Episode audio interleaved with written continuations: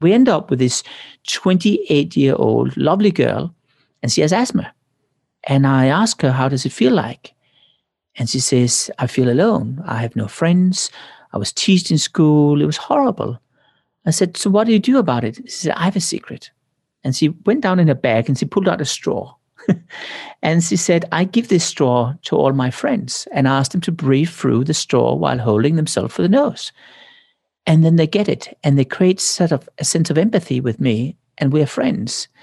And I stole that idea and I asked senior management to breathe through a straw. And after 30 seconds, everyone in management spit out the straw. They said, Why are you doing this? It's ridiculous. I said, Because this is how your patients feel every minute of their entire life. Welcome to Elevate, a podcast about achievement, personal growth, and pushing limits in leadership and life. I'm Robert Glazer, and I chat with world class performers who have committed to elevating their own life, pushing the limits of their capacity, and helping others to do the same.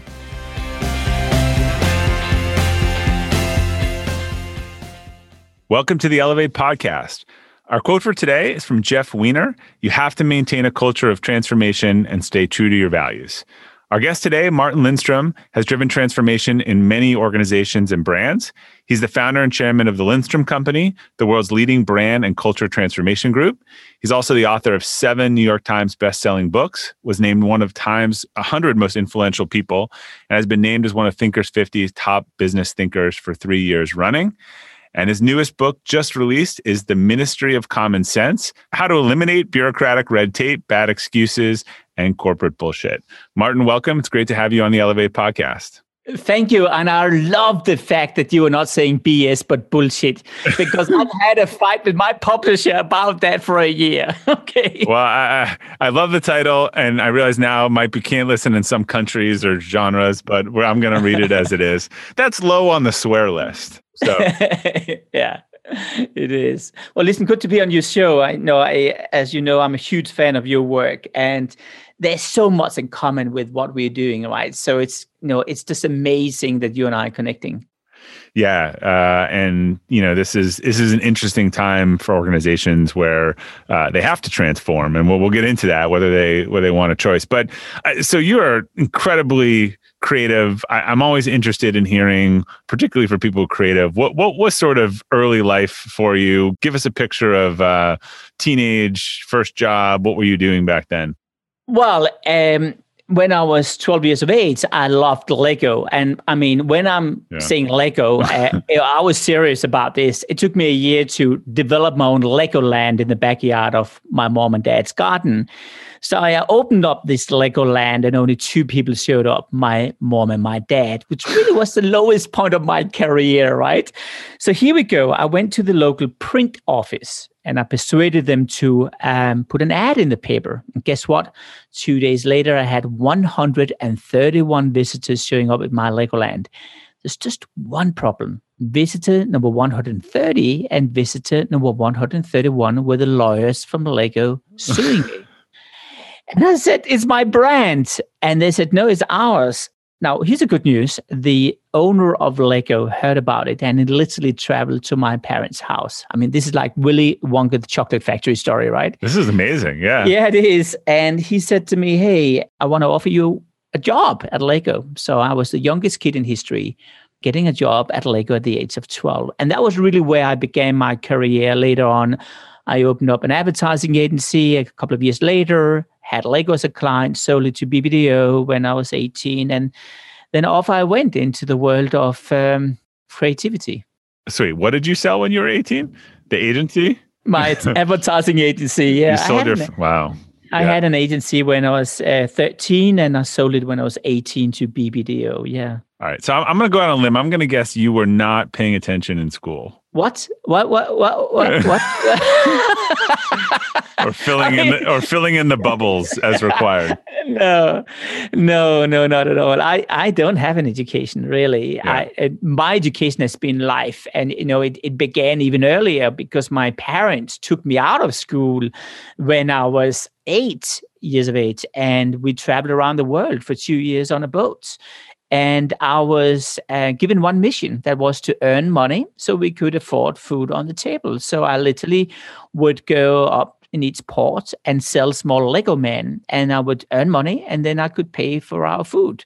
And I did that for two years. So my dad, he was saying, he was teaching me about life. That was my my mission, he said. And my mom was teaching me about learning about manners. And right. that's that's my two points in my bag, right? Well, I was saying before, if you had had social media for your Lego, little Lego land, it would have been a totally different story. You would have been viral. You would have been the Lego kid and would have been all over, right? Yeah, yeah, it, it, would have been very different. But you know, you also know me that I have a really ambivalent relationship to social media. I mean, I was the first to bring Lego online in in 90, uh, 94 when the World Wide Web was invented, and I started up a huge internet company back then. But also three years ago, I skipped my phone and I skip my phone because I do feel it kills creativity right now. It, it kills interaction and being present. So uh, yes, I probably would have been addicted to it back then because I didn't have the perspective I have today. You know, this creativity thing is interesting, and I, you know, I said the joke about school. I just know we haven't talked about this before. I just know based on the the type that particularly kids that are very creative and entrepreneurial, the school environment does not service them. And my my daughter right now is applying to college and you know she's studying for the ACT and SAT and it's about getting the right answers in the bubble right? It's this is hundreds of hours to do this to get in university. And I was thinking like my whole job is most of what I do is figuring out answers to problems that are nonlinear. There is no right answer and it's just such a disconnect with I think what's going on. I understand that some industries and professions are about getting it right, you know, cutting in the right place or otherwise. But I, it seems like we're disservicing a, a huge group of kids who just that's not what they are and who they're going to be, and the system doesn't work for them. So, do you have do you have any ideas on how to encourage that but not stifle it? it sounds like your parents had an idea, but but we don't see that really scalable in the education system. I think there's two things to have in mind. The first thing is you need to have role models, and I'm not sure who role models are today in in in the life of a young person uh, because role models very quickly can become a cliche. One of these YouTubers, and when I ask around in our research, asking kids what they want to be, I mean, 50% will say a YouTuber. Now, for me, it's probably not the most ideal role model. The second thing is, I do think that if I was operating in the school sector, I would employ really good psychologists whom were armed with tools to find out where the true interest and true skills are among young kids. And that's not necessarily your grades in school, but perhaps how good are you with people? How good are you with empathy? How good are you at telling stories? How good are you engaging with others? And then based on that, try to map up a career plan or path for these kids. Not one of those where you have to go to jail, meaning every right. minute is sort of mapped out for you the rest of the world, but to give you a dot on the wall you can navigate towards. And I do think I meet a lot of people in the when they're 25 years of age and they still don't know what they want to do and they're really confused about it. I, I guess my benefit for all this was I knew exactly that I wanted to work in advertising when I was nine. I'm not kidding. And I've always had that goal. And then later on, it became branding and then it became culture and innovation. But really, it was the same path in the end of the day. That's a reason why I would claim that Malcolm Gladwell's 10,000 hours kind of was true for me. But all these poor kids not knowing what they want to do because it's so late in the process. And well, I would change it by having these experts dealing with them at a very young age and guiding them as mentors. Yeah, and the problem is for one kid, what they need to do is figure out how to get the answers right, and the other kid needs to just be creative or do something for which there is no right answer, and that's just not not going to fit in the box. So, well, that's because you have a, a linear education system, as you're pointing out, and right. it's also because you do assume it's one size fit all. I would have two classes. I would have the creative class because we know from all sorts of experiments that if you are creative, you are stimulated by other creatives. But we also know that if you're not encouraged to be creative, your creativity dies.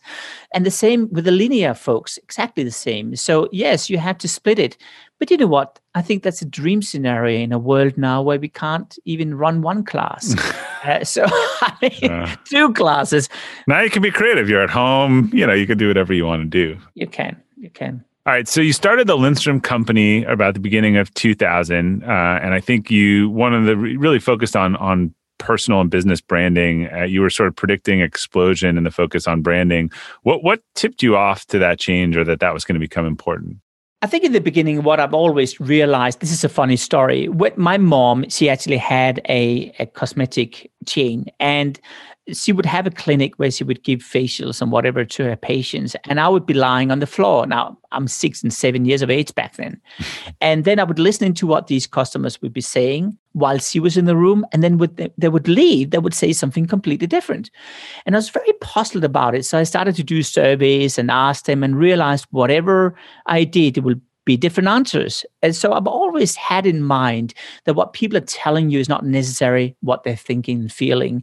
So later on in the game, I began combining branding with you know new things so first back in the days i would take clicks and mortar and i invented that term to say online and offline and then i would write a book about the senses called brand sense where i you know, basically infused the senses into how we build brands. And as a result of that, you know, and so what I've always done is to combine two ordinary things in a new way. And when it comes to neuroscience, what I learned was, guess what? 85% of what we do every day is subconscious. So that's what's fascinating me. I want to understand why people, why I am doing what I'm doing. And I've evolved that ever since all of it comes around to a very simple premises that is that we are all about people. And if you appeal to people and motivate people the right way, whether that's customers and employees, you know, you get a lot more out of it. It's more fun and it's more productive. And in the end of the day, that's what I'm doing. So branding has helped me to understand perception and then to understand culture. Have you ever owned something that inspired you to up your game? Two years ago, I bought a dual suspension mountain bike for the first time, and it pushed me to ride trails that I had never been willing to try before. When we own exceptional things, they inspire us to do exceptional things. The all new Lexus GX has exceptional capability that will have you seeing the possibilities you never knew existed. Its advanced technology and luxurious interior mean that wherever you go, you'll never go without. The Lexus GX comes with available dynamic sky panorama glass roof, available front row massaging seats, best in class towing capacity, available 33 inch all terrain tires, and available multi terrain select. I've seen the new Lexus GX popping up all around my town, and not only does it have the capabilities to take you to new places on and off the road, but it's a great looking car. The new Lexus GX is ready to raise the bar for you. Live up to the all new Lexus GX, luxury beyond limits. Experience amazing at your Lexus dealer. Hey, Elevate listeners. Whether you're selling a little or a lot, Shopify is the partner you need to keep the cash register ringing for your e commerce business. Shopify is the global commerce platform that helps you sell at every stage of your business. Shopify helps you turn browsers into buyers with the internet's best converting checkout, 36% better on average compared to other leading platforms. I advise a lot of companies in the e commerce space, and almost all of them have migrated to Shopify. And as a buyer, what I love about buying from Shopify enabled sites is that they already know who I am, and I don't have to create a new account or enter all my payment info the Shop Pay service makes it faster and easier to buy, which surely helps with conversions. Shopify powers 10% of all e commerce in the US, and Shopify's award winning help is there to support your success every step of the way. Sign up for a $1 per month trial period at shopify.com slash elevate, all lowercase. Go to shopify.com slash elevate now to grow your business no matter what stage you're in shopify.com slash elevate. Is it about making the subconscious more conscious? Is that a big part of it? No, it's a matter. Well, yes and no. It's it's a matter about being aware of the subconscious, so that when you do irrational things, you know why. I mean, here's the issue: if I ask most people about how irrational they are, I think nine out of ten will say I'm deeply rational, right? Yet I'm not sure if you're like me. If I grab a, a, a remote control and it's flat for batteries, uh, you press even harder to squeeze the last, last drop of battery out of it, right? And so that's deeply irrational. We knock on wood, we do all that stuff, we fall in love. But we don't want to recognize that side of our story. It's like, it's like, oh no, it's embarrassing. I'm irrational. No, it's 85% of your, your life.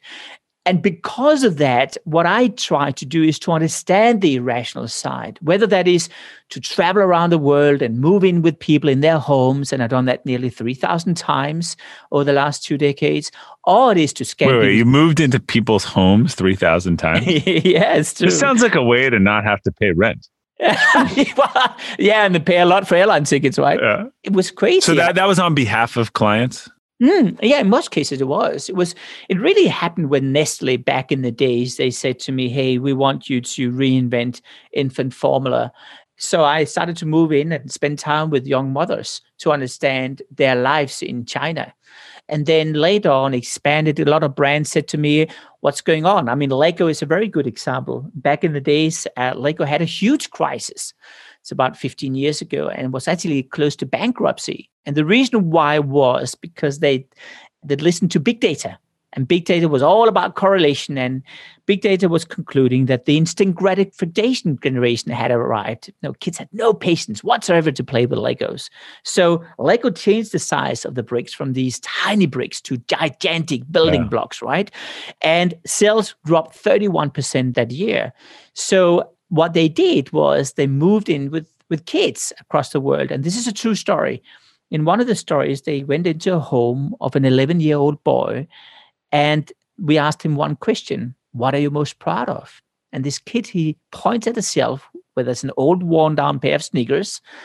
And of course the lego team is completely perplexed. Why would he say that?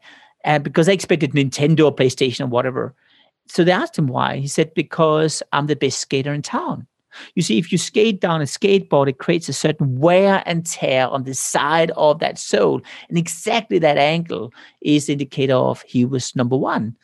And that was the, the time where the Lego had a eureka moment because they realized it's not the size doing it for the Lego bricks, it was actually the ability to infuse storytelling into things. Because if a kid is willing to spend hundreds, not thousands of hours fine tuning an ankle on a shoe, why yeah. wouldn't they play with Lego for thousands of hours? So out of that, the Lego movie was invented. And out of that, Lego became not only the number one toy company in the world, but seven times bigger brand value wise than number two. And this came out of moving in in consumer homes and understand the psychology from a consumer point of view rather than assuming things and reading spreadsheets. Yeah, that that that's an excellent point. So I, I worked for a brilliant inventor who had over hundred patents um, about 10 or 12 years ago on, on some projects and he, he's since passed away but he invented actually automatic flushing toilets and one wow. of the things that that i've learned from him was you know I, I talked to all these other companies and they were oh we're working on this top secret confidential you know thing and, and he would have me do some research and it would go to the customer and say if the product can, he said, look, I know how to do it. No one else has to do it. If the product can do this, would you buy it? What would you pay? I always found that these top secret companies who weren't talking to customers, it just seemed like a, he, he was trying to invent a cylindrical digital printer. So it actually print, look, just saying that doesn't mean you know how to do it. This is 12 years ago. But, you know, if you talk to the client, they said, oh, if you delivered that product at this price point, I would buy a thousand of them. And it just, it taught me a huge lesson that exactly say how many people are sitting there, you know, in it with spreadsheets and reports and whatever, and not talking to their current and prospective customers. Mm, mm, absolutely. Oh, listen, I guess this brings me back to one of the focus points I have today, because what I've realized is that companies have lost common sense. They are seeing the world from inside out. And because of that, they're more focused on protecting what they have compliance, regulations, rules, and guidelines. But it's when you turn the the table and you see the world from outside in, you start to realize this. And let me give you an example, which was really telling. Um, one of our clients is one of the largest pharma clients in the world. They're the number one player in respiratory field, you know, asthma and all that stuff. And uh, I remember I spoke to them about a year ago and asked them, "How often have you spent time with your patients?" And they said, "Never." I said, "Never for hundred years, never." Yeah, that's true. We can't do it because of compliance. I said, "Yes." So I spoke to compliance, persuaded them to go into patients' homes, and we end up with this 28 year old lovely girl, and she has asthma. And I ask her, How does it feel like? And she says, I feel alone. I have no friends. I was teased in school. It was horrible. I said, So what do you do about it? She said, I have a secret. And she went down in her bag and she pulled out a straw. And she said, I give this straw to all my friends and ask them to breathe through the straw while holding themselves for the nose. And then they get it and they create sort of a sense of empathy with me and we're friends. And I stole that idea and I asked senior management to breathe through a straw. And after 30 seconds, everyone in management spit out the straw. They said, Why are you doing this? It's ridiculous. I said, Because this is how your patients feel every minute of their entire life. And what happened was really remarkable because suddenly it was like he had a magic wand. They suddenly had a sense of empathy inside the organization, and suddenly R and D was developing products seen from a patient's point of view. They HR was employing people with empathy. And what I learned from that exercise was, and this is what's so fascinating, there's a direct correlation between empathy and common sense. The more you have common sense, the more you actually have a degree of empathy. And guess what? In our life today, empathy is almost disappearing. You know, our study shows today that empathy levels are down 50% over the last decade uh, because of Botox, which is removing facial movements because of Twitters, because of social media, because of our session of that little photo on the corner, because of uh, KPIs and silos and all that stuff. And that's killing that common sense, which typically made a startup become successful and later on made it fail. Yeah, that's that's interesting. I, there was some study I read where they were showing teenagers like posters of facial expressions, right? And they just couldn't identify them because of all the online interaction. And so again, how do you empathize if you don't yeah. know whether someone's sad, mad, glad, frustrated, sarcastic, right?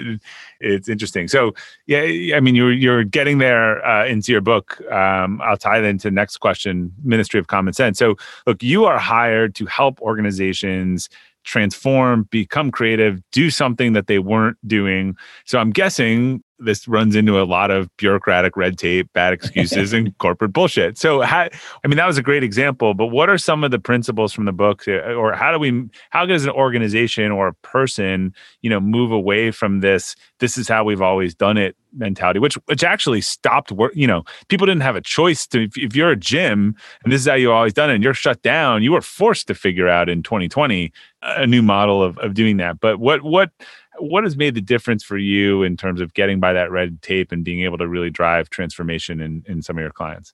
Let, let me put this into perspective. There was an experiment done with chickens. They're put into a cage, stuck there for half a year.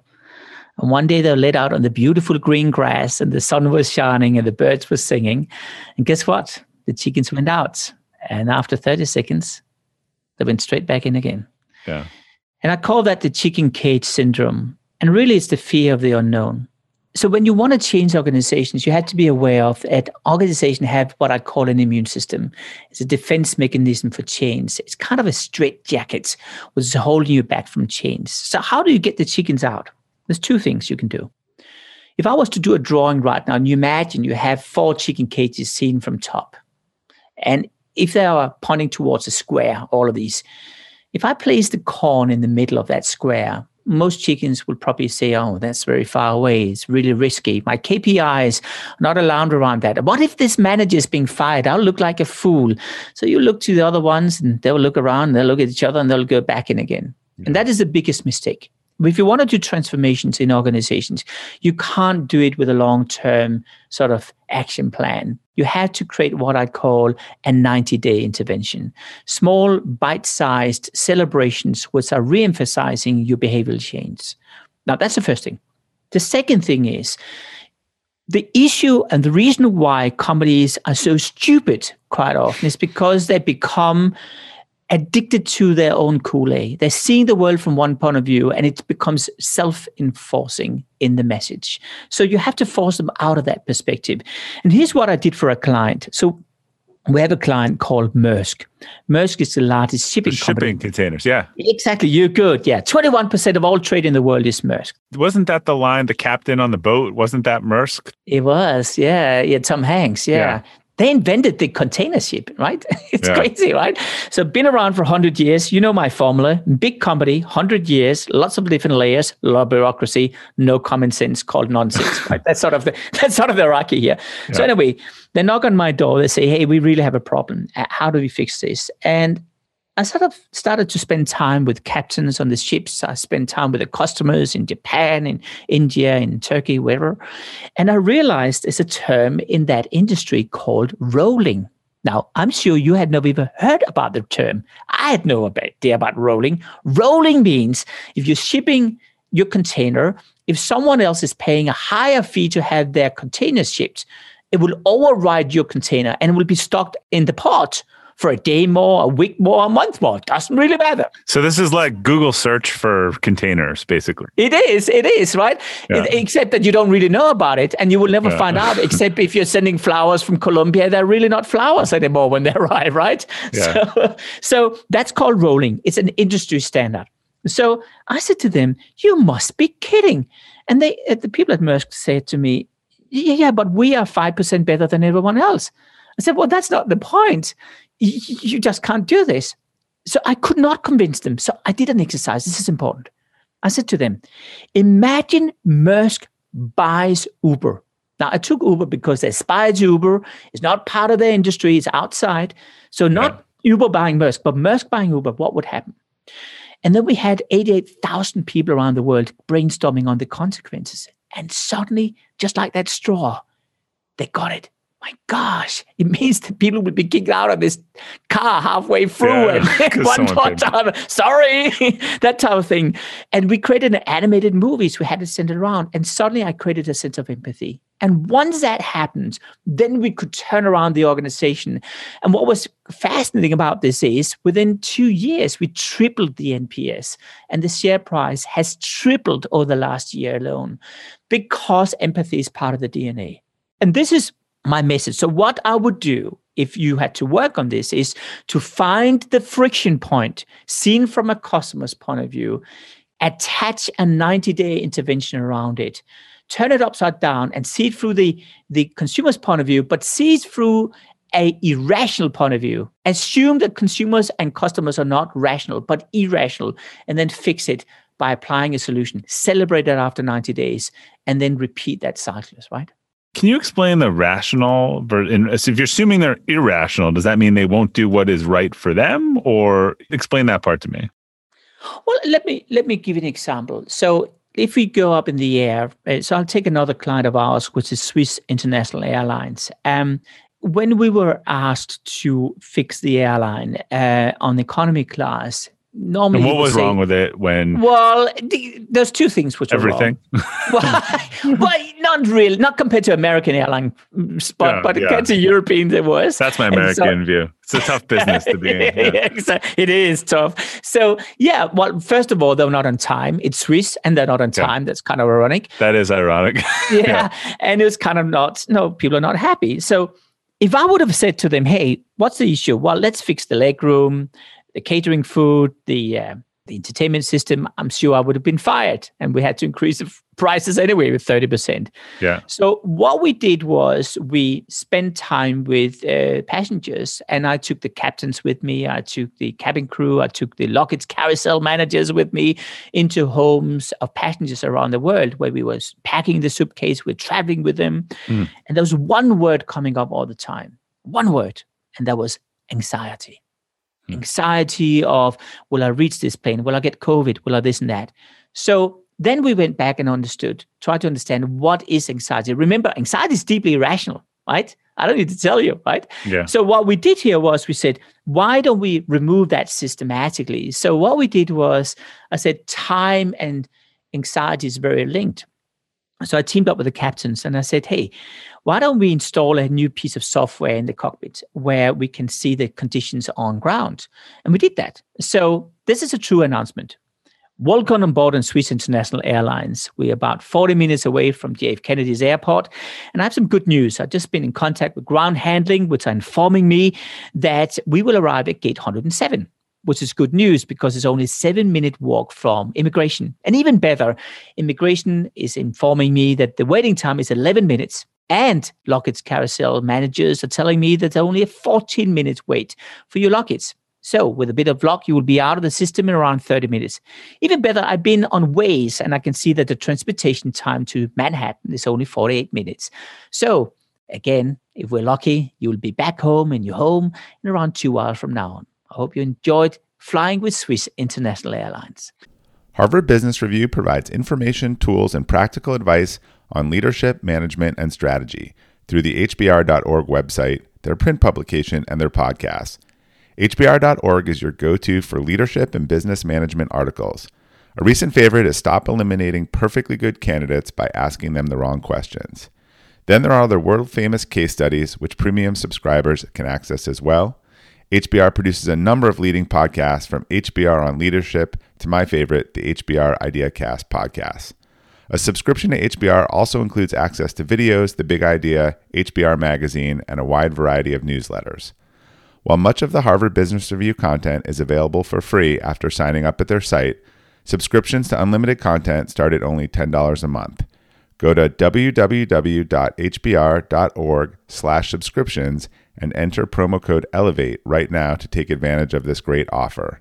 Again, go to www.hbr.org/subscriptions and enter promo code ELEVATE to learn more about this great opportunity to help manage your career and business. When you're hiring for your small business, you want to find quality professionals that are right for the role.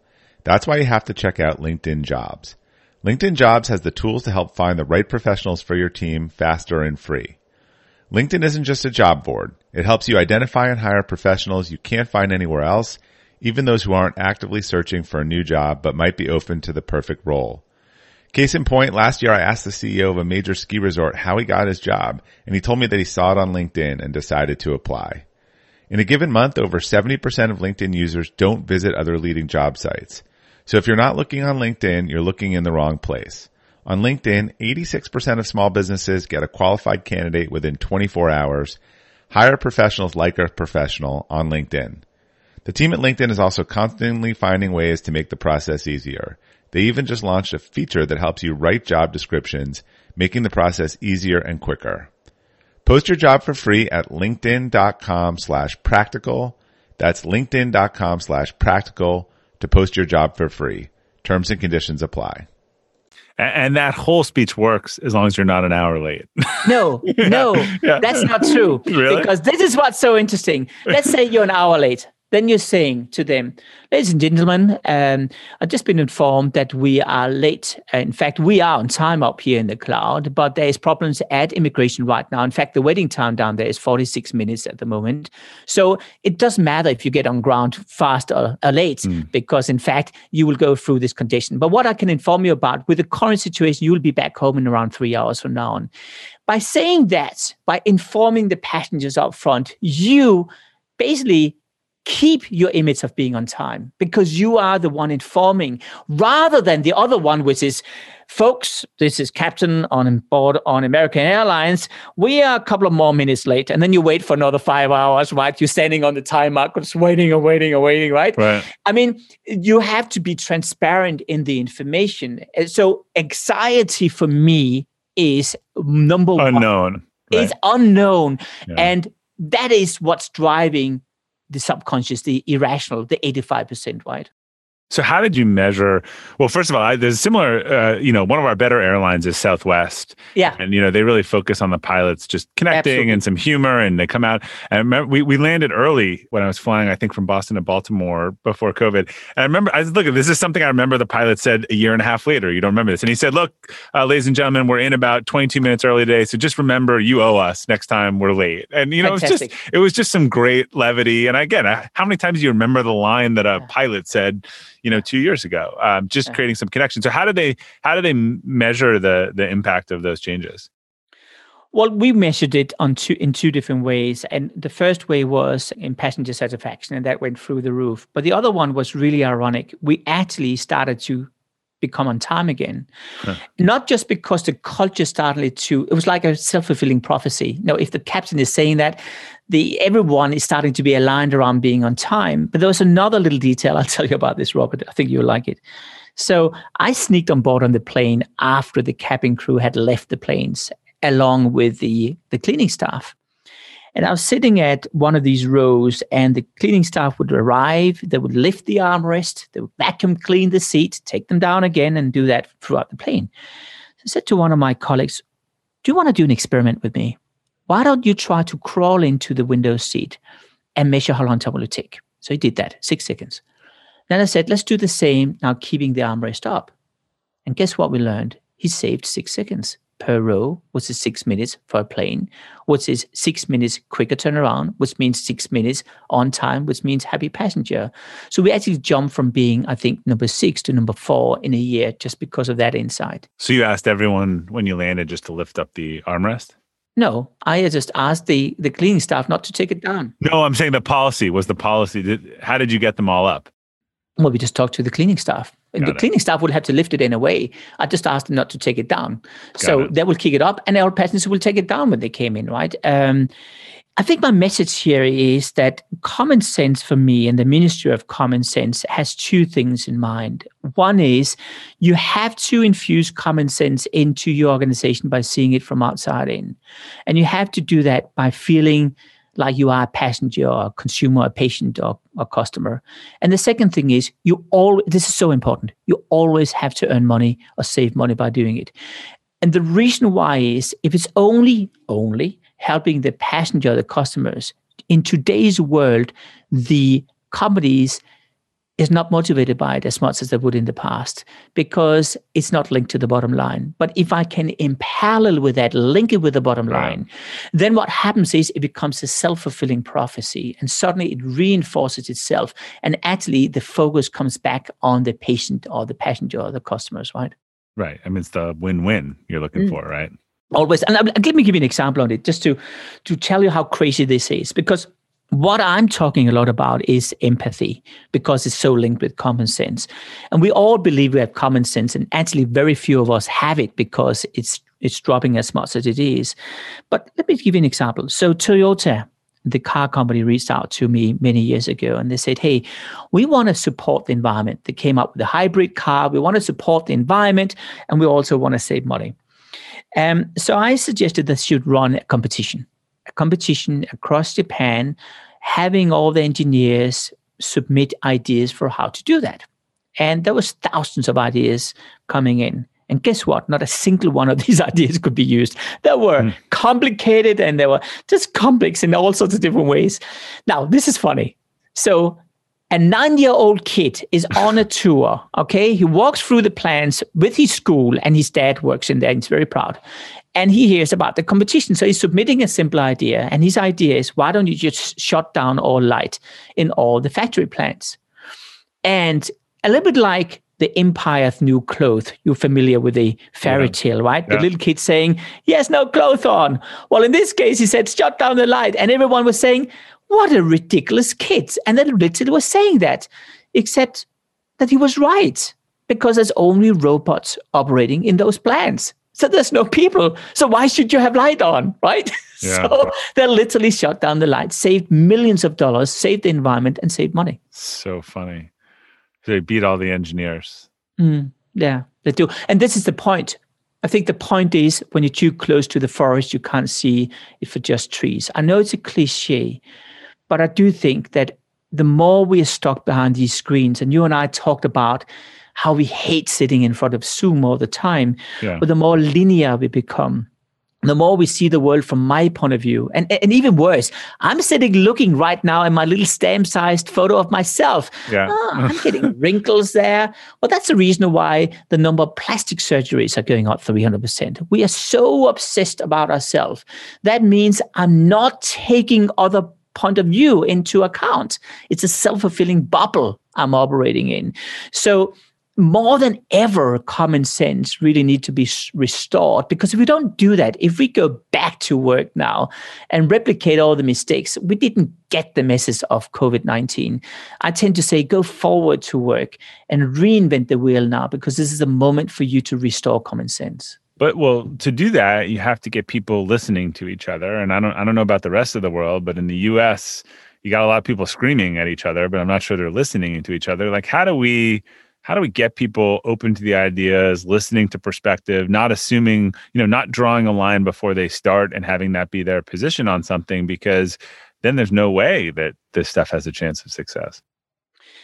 It, it's a very big issue and you're raising yeah. a political issue right now which is probably the biggest i think biggest issue united states have had in me, recent memory and it, i don't need to tell you the main reason why this is happening is because of social media no as much as a lot of people are loving it it's also a self enforcing media where you build up your own bubble and you see only yourself and your own yeah. voice the less you are exposed for other voices the more you are willing to align yourself with other voices because I'm always right. So why should I? It's like a lonely child, right? Why should I care about others?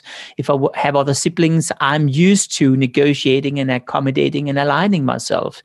So I do, I do think it starts there, among others, and it starts with the algorithms. It starts with making sure that there's always a constant dose of other views present in whatever feed you're receiving. That's a good way of starting this process. Can you do it overnight? No, but I have to tell you that I'll give an example for one of the largest food companies in the world. I I traveled with the CEO. We went into to homes of consumers. We ended up in Japan, and this CEO, and I mean, this is one of the top food companies in the world. They have more than 200,000 staff employed. They conducted this huge study, 19,000 consumers being interviewed about uh, all sorts of stuff. And then we went into this home of a lady and we observed her. We spent time with her for about a day. And after that, we got a brilliant idea. And the idea was really turning around this entire company. And I'll never forget it. The CEO went back to the board and the board said to him, So what happened with those 19,000 people? And he literally took the report. I was there, hmm. threw it into the bin, and he said, I felt something, and that's what has to drive us because we need to reinforce empathy in our organization. And this is my message. My message is we rarely feel things. We look at things, we don't relate to it anymore because we have no relationship with things. So we need to reinfuse empathy into the way social media is designed. So I would start in Silicon Valley. Of course, we have issues with politicians, but politicians, remember, are kind of mirroring what the population want. And population is mirroring what they see and what they feel and hear. And that comes back to social media, which today is by far the number one source of information. So I would start at the source. or, or, disinformation. Not disinformation, whatever yeah. it is, because it depends on what side you're seeing it at, right? And that's back right. to empathy, right?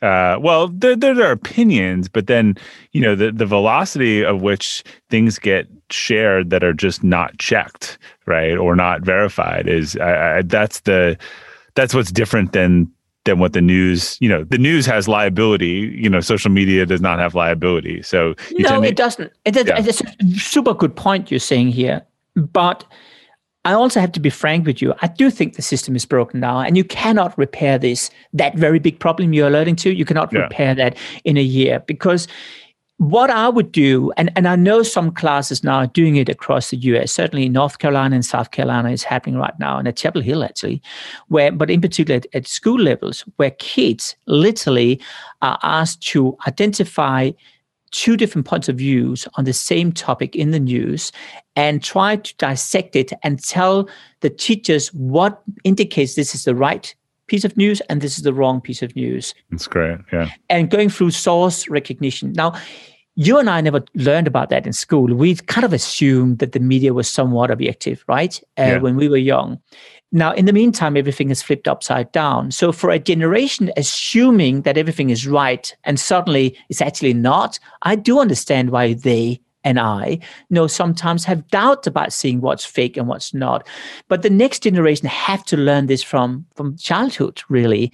And I don't need to tell you, there's a lack of 10 years to get to that point. Yeah. So you better get the school system in order because if you don't do that, democracy also collapses, in my opinion. Yeah, and we have to stop calling opinions that we don't agree with fake, right? I yeah. mean, this has been applied to you can have difference of opinions. You can have different look. Anyone who's good at statistics, there's different ways of looking at the same facts. Yes, but yes. just calling things we don't agree with fake is both sides is super problematic. Well, it's it's a good point, and I, I think you know Bill Bernbach, which is the founder of BBDO and and DDB, he had always a little note in his pocket, and it had four words on it.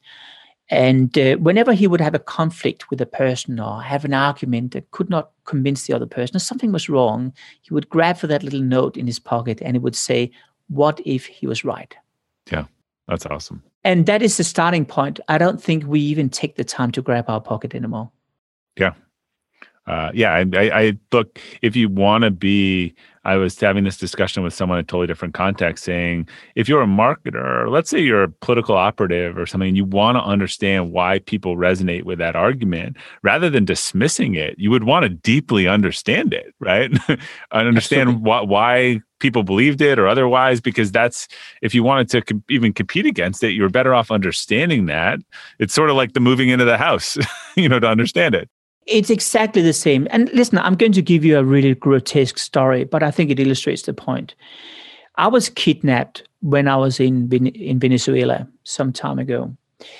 And I don't need to tell you, being kidnapped is not a pleasant uh, thing you can experience in your life. But what I learned from that exercise was that I was sitting in this household. You had these people with machine guns sitting next to me and holding me there in that room for, for a couple of weeks. And I started to ask them about their lives because I'm fundamentally curious. I want to understand yeah. about people. I want to understand why do they want to kidnap me beside the obvious. And I learned about their families. I learned about the pain. And listen, I actually had sympathy for them. I actually had empathy for them. I was at yeah. that level where I said, do you know what?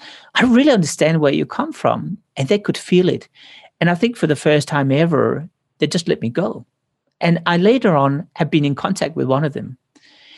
And I wrote to him, I said, So why did you let me go? And he said, Do you know what? I could feel you understood me. And that was enough. No one has ever listened to me before. Right. And I, right, we don't have to agree, but listening no. and understanding is yeah, super important. So it was one thing I wanted to make sure I asked you uh, because I'm, I'm fascinated by this. Uh, it's something you've talked about how each of us has a twin self and we have yeah. an, an, inner age versus a physical yeah. age. Can you explain the twin self concept and why you think it's so important?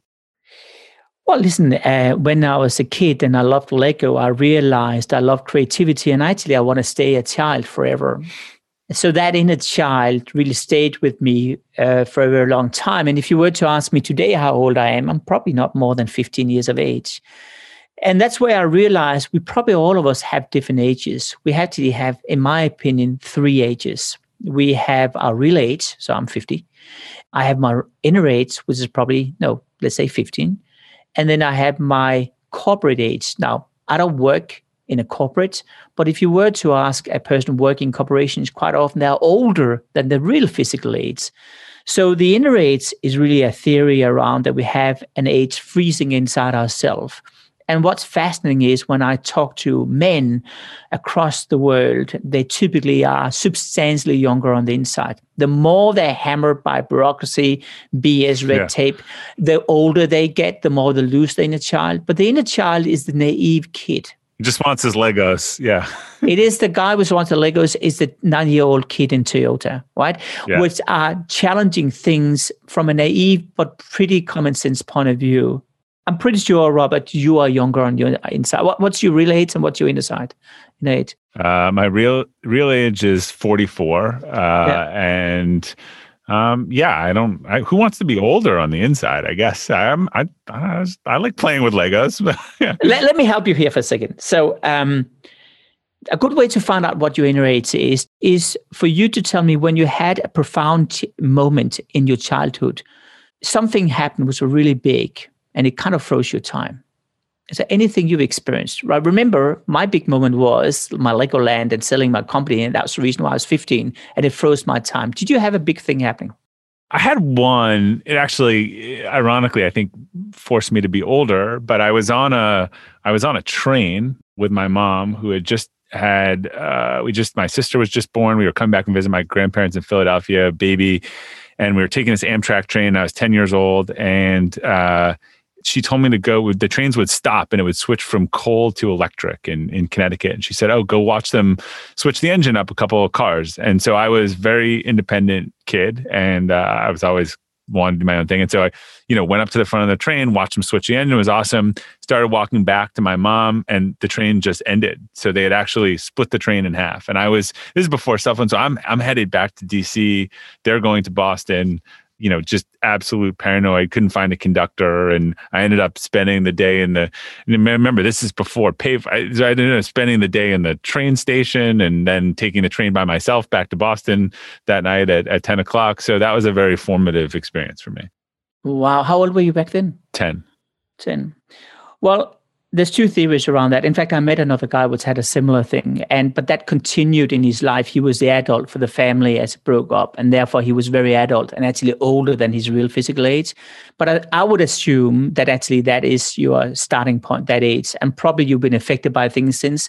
So you probably are between the age of ten and fifteen on the inner side. But remember, you have to maintain it, right? It, it also slips through. Right. So interesting. Right. So at that time, right, I actually think you're right. I think that forced me to kind of grow up faster in that moment and be more responsible and at that yeah. time. But you're saying you're sort of frozen in time by those moments? Quite often uh, you yeah. are, and you're frozen because you you get an appetite for that change of behavior, and therefore it becomes self-enforcing in your lifestyle. Certainly for me, it became my way of thinking, and I've always said in the way I innovate to combine two ordinary things in a new way. But by doing that, you also need to have the courage to find a crazy way of combining things. And that's the inner child doing it. It's not the adult, because the adult will censor you. The adult will say, well, I can't do that because oh, I'll look like a fool, I'll, all this stuff, right? right? The fact that you are an entrepreneur, you have a company with nearly 200 people, means that you, on one hand, have had the courage but you also probably had a lesson in how to grow people and, and basically make sure you maintain people. And that's a really adult role. So you are probably a melting pot of stuff, I could imagine, in your brain, right? But let me give you an advice and everyone listening.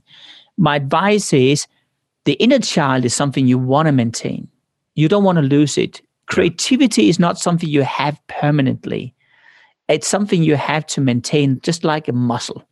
And that means you have to stimulate your creativity. The more you stimulate it, the more creative you become. The less you use your creative muscles, the less creative you become. And that's super important when you are working 24 7 with all your stuff, that you probably less and less are allowing your creative side to connect dots in a new way. We don't think about it, we don't feel it, but at some stage you will sort of realize, my God, those ideas I got once are kind of disappearing. They're, they're, yeah, they're like 80% in the shower, right? And that's why it's no joke. You keep the pad there because that's when you're not engaged and you're just thinking and brainstorming and yeah, you know, just yeah. walking along and something sort of hits you. Yeah, and, and you're so right. So I did call that the water moment. So this is a really good advice to everyone. If you want to find out when you're most creative, and remember, creativity helps you to survive, then write down your day hour by hour and then write down when you were most creative. Now, what I did was the same as you. I realized I'm most creative when I'm swimming. And I call that the water moment. So, in fact, my last book, The Minister of Common Sense, I literally wrote in the pool. I had a pen and a paper in each end. And because I got this, it's almost like a meditation, I really free up my thoughts. Yeah. So, I realized a lot of people are creative when they're in water, in contact with water, shower moment, washing up, whatever. Other people when they're running, some people when they're in the car. And I found out that by mapping down when I'm most creative, and then I started to dial that up. So I killed the number of Zoom calls. I halved it. I said, I want to have more water moments. I want to mix it up more. So I really reshuffled my, my day around it. I do think a lot of people follow the flow and they're seduced by the temptation of back-to-back Zoom meetings because they they perceive that as being productive. Right? The more Zoom calls, the more productive right. I am, the more I'm fulfilling my duties. That's wrong you have to ask yourself when am I really contributing the value? And if I'm just sitting there nodding for the sake of nodding, jump off and put things into perspective and add even more quality at the next session. And that's what I did. That's what you do with your your shower moment, but you have to identify those moments, preserve them, protect them and use them as your source of inspiration. That's great advice. All right, Martin, last question. What's a this could be singular or repeated. What's a personal or professional mistake you've made that you've learned the most from? Oh, every day. every day I'm doing mistakes. I'm only learning from my mistakes, to be honest. I think um, I'll tell you a story, and I hope I'm not offending anyone with this story, but it comes back to Lego. So in 1994, when the World Wide Web was invented, I knocked on the Lego store and I said to him, Hey, let's go online. And we did it. And it was Christmas in 1994, the 1st of December, we invented the Advent calendar. The Advent calendar was a calendar where people could go in and look at these small lids. You had 24 of them you could open. We were European. Legos from Denmark. And we were ready to go. And we hammered this out through the emails. And I remember I went to work the 1st of December 1994 and I had 6,000 emails in my inbox. It was called Quick Mail back then with Apple.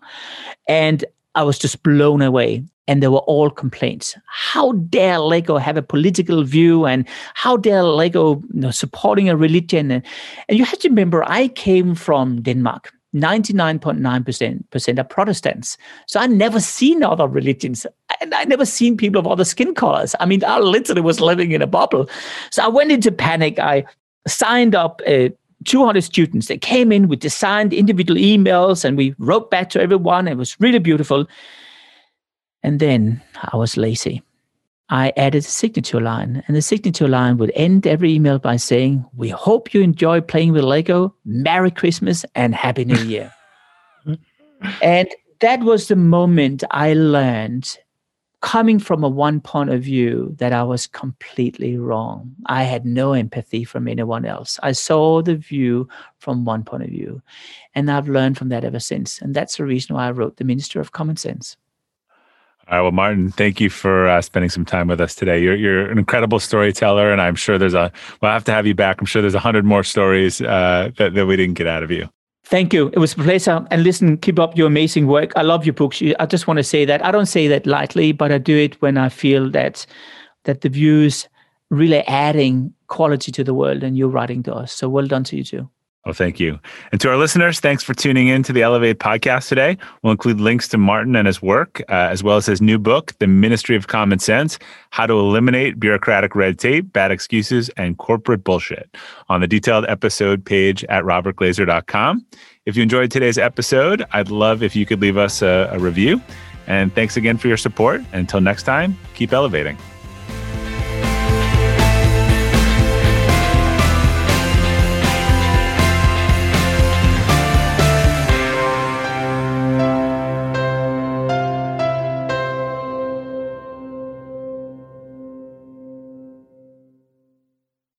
This episode is brought to you by the Yap Media Podcast Network. I'm Hala Taha, CEO of the award winning digital media empire, Yap Media, and host of Yap Young and Profiting Podcast, a number one entrepreneurship and self improvement podcast where you can listen, learn, and profit. On Young and Profiting Podcast, I interview the brightest minds in the world and I turn their wisdom into actionable advice that you can use in your daily life. Each week, we dive into a new topic like the art of side hustles, how to level up your influence and persuasion, and goal setting. I interview A list guests on Young and Profiting. I've got the best guests, like the world's number one negotiation expert, Chris Voss, Shark Daymond John, serial entrepreneurs Alex and Leila Hormozi, and even movie stars like Matthew McConaughey. There's absolutely no fluff on my podcast, and that's on purpose. Every episode is jam packed with advice that's going to push your life forward. I do my research, I get straight to the point, and I take things really seriously, which is why I'm known as the podcast princess and how I became one of the top podcasters in the world in less than five years. Young and Profiting Podcast is for all ages. Don't let the name fool you. It's an advanced show. As long as you want to learn and level up, you will be forever young. So join Podcast Royalty and subscribe to Young and Profiting Podcast, or YAP, like it's often called by my YAP fam, on Apple, Spotify, Castbox, or wherever you listen to your podcasts.